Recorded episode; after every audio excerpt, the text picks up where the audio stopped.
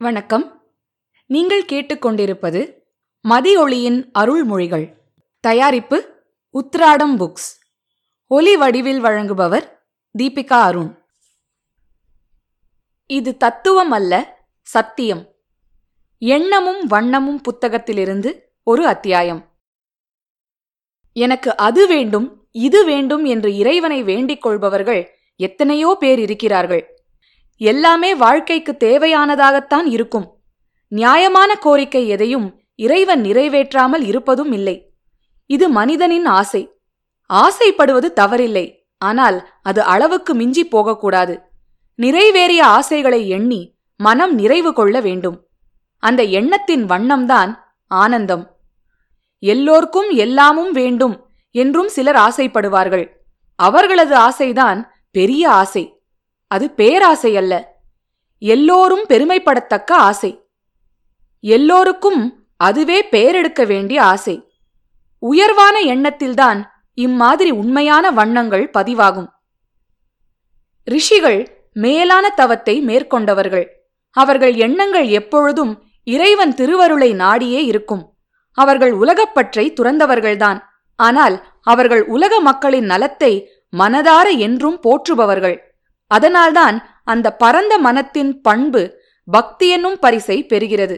அந்த பரிசையும் அவர்கள் மனித மனங்களுக்கே பகிர்ந்தளித்து விடுகிறார்கள். இப்படிப்பட்டதொரு உன்னதமான முனிவர்தான் வால்மீகி ரிஷி. ராமகாதையை பாடி என்றென்றும் நம் மனங்களில் பசுமையாக வாழ்ந்து கொண்டிருப்பவர். அரனுக்கும் அரிக்கும் எந்த பேதமும் காணாத அவர் சிவனை துதிப்பதிலும் மனம் ஒன்றியவர். ராமபிரானும் ஈசனை வேண்டித்தானே தவம் செய்து லங்கேஸ்வரனை வென்றார். தாமும் மனமுருகி பூஜித்து சிவபெருமானை வழிபட வேண்டும் என்ற தனது விருப்பத்தை அவர் மார்க்கண்டேய மகரிஷியிடம் தெரிவித்தார். நீ நேரே தென்திசை நோக்கி போய்க் கொண்டிரு. அப்போது நான் இங்கே இருக்கிறேன். என்ற ஈசனின் அழைப்பு அசரீரியாக கேட்கும். அந்த இடத்தில் அமர்ந்து சிவபூஜை செய்து இறைவனின் அருளை நீ பெறலாம் என்றார் மார்க்கண்டேயர். ராமபிரானுக்கு அருள் புரிந்ததைப் போன்றே தமக்கும் ஈசன் அருள் புரிய வேண்டும் என்ற தியானத்திலேயே அவர் தென் திசையில் வந்து கொண்டிருந்த போது வால்மீகி மகரிஷிக்கு ஒரு அசரீரியின் குரல் கேட்டது. நான் இங்கே இருக்கிறேன் என்று அந்த ஒலி வந்த இடம்தான் திருவான்மியூர். ஆம். வால்மீகி மகரிஷி அங்கே தவம் இயற்றத் தொடங்கினார். அதனால்தான் ஊரின் பெயரும் திருவான்மியூர் என்றாயிற்று. வால்மீகி முனிவர் அமர்ந்து தவம் புரிந்த வன்னி மரம் இன்றும் அங்குறையும் ஈசன் கோவிலின் தல விருட்சமாக அமைந்துள்ளது. மகரிஷியின் தவத்தில் மனமகிழ்ந்த ஈசன் அவர் வேண்டும் வரம் என்ன என்று வினவினார். தனது வாழ்வை பற்றியா முனிவருக்கு கவலை? என்றும் உன் திருவடியை மறவாதிருக்கும் மனம் ஒன்றுதான் நான் உன்னிடம் வேண்டுவது. அது மட்டுமே என் நினைவிற்கு முழுமை தரும். ஆனாலும் ஈசனை குறித்து நான் செய்த தவத்தின் முழு பயனையும் மக்கள் எல்லோரும் பெற வேண்டும். இத்தலத்தை தேடி வரும் மனிதர்கள் விலங்கினம் விண்ணவர்கள் யாவருக்கும் அவர்கள் நலம் நிறைந்து வாழ தாங்கள் பூரணமாய் அருள் புரிய வேண்டும். இதுவே என் மனங்கனிந்த வேண்டுதல் என்றார் வான்மீகர் இறைவன் மனம் குளிர்ந்தது. இத்தலத்தில் என் பேரருள் என்றுமே நிறைந்திருக்க என் சடைமுடியிலிருந்து ஐந்து தீர்த்தங்களை நான் உருவாக்கப் போகிறேன். அப்படி இறைவன் உருவாக்கிய தீர்த்தங்களே கிழக்கே அமைந்த கண்மநாசினி தீர்த்தம் மேற்கே அமைந்த பாவநாசினி தீர்த்தம் தெற்கே அமைந்த காமநாசினி தீர்த்தம் வடக்கே அமைந்த ஞானதாயினி தீர்த்தம் எல்லாவற்றுக்கும் நடுவில் அமைந்த மோட்சதாயினி தீர்த்தம்.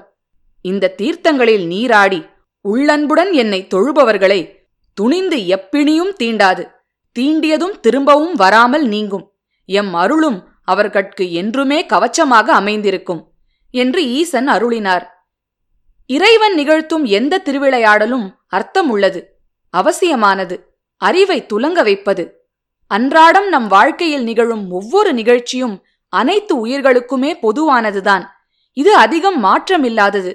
ஆனாலும் மாற்றம் ஏற்பட வேண்டும் என்று நம் மனத்தில் அங்கலாய்ப்பை ஏற்படுத்துவது.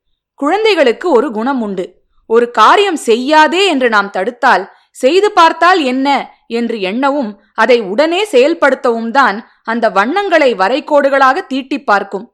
இந்த குணம் மண்ணிலே பிறந்த மனிதர்களுக்கு மட்டுமல்ல வானுலகத்தோருக்கும் உண்டு என்பதை வரலாறு காட்டுகிறது. வரலாறு நிகழும் இடம் சத்தியலோகம். பிரம்மதேவனின் மகன் ரட்சசு அவனை பிரம்மா இந்த சத்தியலோகத்திலுள்ள கல்யாண தீர்த்தத்தில் நீராடாதே அப்படி நீராடினால் தேவையற்ற தீங்குகள் விளையும் என்று எச்சரித்தார். நமது தந்தையின் ஆளுகைக்குட்பட்ட இடம் இந்த சத்தியலோகம்.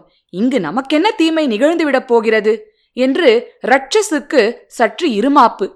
அத்துடன் தந்தையின் சொல்லுக்கு மாற்றாக நடந்துவிட வேண்டும் என்ற தனியாத துருதுருப்பு. நேரம் எதையுமே நிறுத்தி வைக்காது. செய்த பின்புதான் அந்த செயலை திருப்பி பார்க்க வைக்கும். திரும்பி பார்க்கும்போதுதான் செய்த தவறு தண்டனையாகவே மாறிவிட்டதை எண்ணி மனம் தவிக்கும். அந்த வண்ணமே நம் அறியாமையின் படமாக அரங்கேறும். எல்லா நிகழ்வுகளுமே வாழ்க்கை பாடங்கள்தான். பிரம்மதேவரின் மகன் ரட்சசு கல்யாண தீர்த்தத்தில் முழுகி நீராடினான். தவறுக்கு தண்டனை எப்போதும் பொதுவான தர்மமாக இருக்கும். அதுவும் சத்தியலோகத்தில் அது சற்றும் குறைவாகவா இருக்கும்? ரட்சசுவின் உருவம் பெண்ணாக மாறியது. பெண்ணாக மாறியவனால் எவரிடமும் எதுவும் முறையிடவும் முடியவில்லை. தந்தை சொல்லை மீறுபவர்களுக்கு ஏற்படும் தலைக்குனிவுக்கு தானே ஓர் முன்னுதாரணமாக அமைந்துவிட்டதை எண்ணி மனம் வேதனைப்பட்டான். பெற்றவர்கள் தங்களை விட தங்கள் பிள்ளைகள் மீது மிகவும் அக்கறை உள்ளவர்கள் அவர்கள் நல்வாழ்வொன்றுதான் அவர்கள் நாடியின் துடிப்பாயிருக்கும். சில மருந்துகள் கசப்பாக இருந்தாலும் உடலுக்கு நன்மையே செய்யும் என்ற காரணத்தினால் தானே விரும்பினாலும் விரும்பாவிட்டாலும் பெற்றோர்கள் குழந்தைகளுக்கு அப்படிப்பட்ட மருந்துகளை கொடுக்கிறார்கள். எதற்கும் காரணம் கேட்கும் காலமாகவும் வாதம் செய்யும் போக்காகவும் வாழ்க்கை முறை மாறிவிட்டதால் அப்படி மாற்றப்பட்டு விட்டதால் மயக்கங்களும் வேதனைகளும் தான் நம்மை வாட்டி வதைத்துக் கொண்டிருக்கின்றன. பெரியோர்கள் நம்மை விட எப்படியும் அதிகம் அனுபவப்பட்டவர்கள் என்ற உண்மை சூழ்நிலையை இளைய தலைமுறையினர் மனதார மதிக்க வேண்டும். பிரம்மனுக்கு தன் மகனின் பரிதாப நிலை தெரிந்ததும் அவர் எதுவும் செய்ய முயலவில்லை. மாறாக அவன் தகுந்த சாப விமோச்சனம் பெறுவதொன்றுதான் சரியான வழி என அவர் நினைத்தார். சாப விமோச்சனம் பெறக்கூடிய இடத்தையும் கண்டறிந்தார். நாரதரை அழைத்தார். நான் சொல்லியும் கேட்காமல் என் மகன் ரட்சசு தனது அறிவற்ற செயலால் இப்போது பெண்ணுரு கொண்டு பரிதாபமும் அவமானமும் சேர தவித்துக் கொண்டிருக்கிறான். அவனிடம் நயமாக பேசி திருவான்மியூர் திருத்தலத்திலுள்ள கண்மநாசினி தீர்த்தத்தில் அவனை நீராட வைக்க வேண்டும். அப்போதுதான் அவன் மீண்டும் பழைய நிலை அடைவான் என்று கூறினார் பிரம்மதேவர்.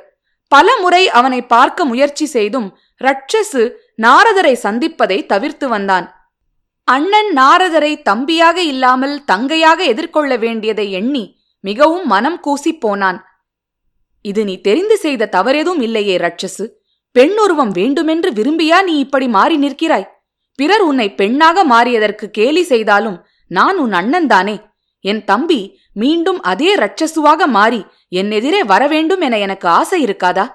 சிரித்தால் உன்னோடு சேர்ந்தே சிரிக்கும் இந்த உலகம். அழுதால் உன்னை தனியாகத்தான் அழவிட்டு வேடிக்கை பார்க்கும். இதை நீ புரிந்து கொள்ள வேண்டும். அழுதவர்கள் அறிந்தவர்கள் அல்ல. சிரித்தவர்களே சிறந்தவர்களும் அல்ல. தந்தையார் சொன்னதை நீ அப்படியே கேட்டு நடந்திருந்தால் இந்த தலைக்குனிவை நீ தவிர்த்திருக்கலாம். ஆனால் நீயோ சிறு பிள்ளை. நடந்ததற்கு மாற்று வழியை நம் தந்தையார் எடுத்து கூறியுள்ளார். இப்போதும் நீ அதை மதித்து நடந்து கொள்ளத் தெரியாவிட்டால் நஷ்டம் யாருக்கும் இல்லை. உனக்குத்தானே? நாரதர் கூறி முடித்தார். மனம் தெளிந்தான் ரட்சசு திருவான்மியூரில் உள்ள கண்மநாசினி தீர்த்தத்தில் நீராடி தன் பெண் உருவம் நீங்கப் பெற்றான். இந்த திருவான்மியூரில் உள்ள ஈசனை பற்றிய இன்னொரு விசேஷ செய்தி. பக்தனின் வேண்டுதலுக்காக தான் அமர்ந்திருந்த திசையையே மாற்றிக்கொண்டவர் இந்த மகேசன். முடியுமா என்று நாம் மயங்க வேண்டியதில்லை. முடிந்ததை நேற்று நடந்ததைத்தான் இன்றும் நாம் பார்த்து கொண்டிருக்கிறோம். முதலில் பகவான் கிழக்கு நோக்கி அமர்ந்திருந்தார். ஒரு முறை திடீரென கடல் பொங்கி கிழக்கு வாசலில் முற்றும் நீர் சூழ்ந்து கொண்டது.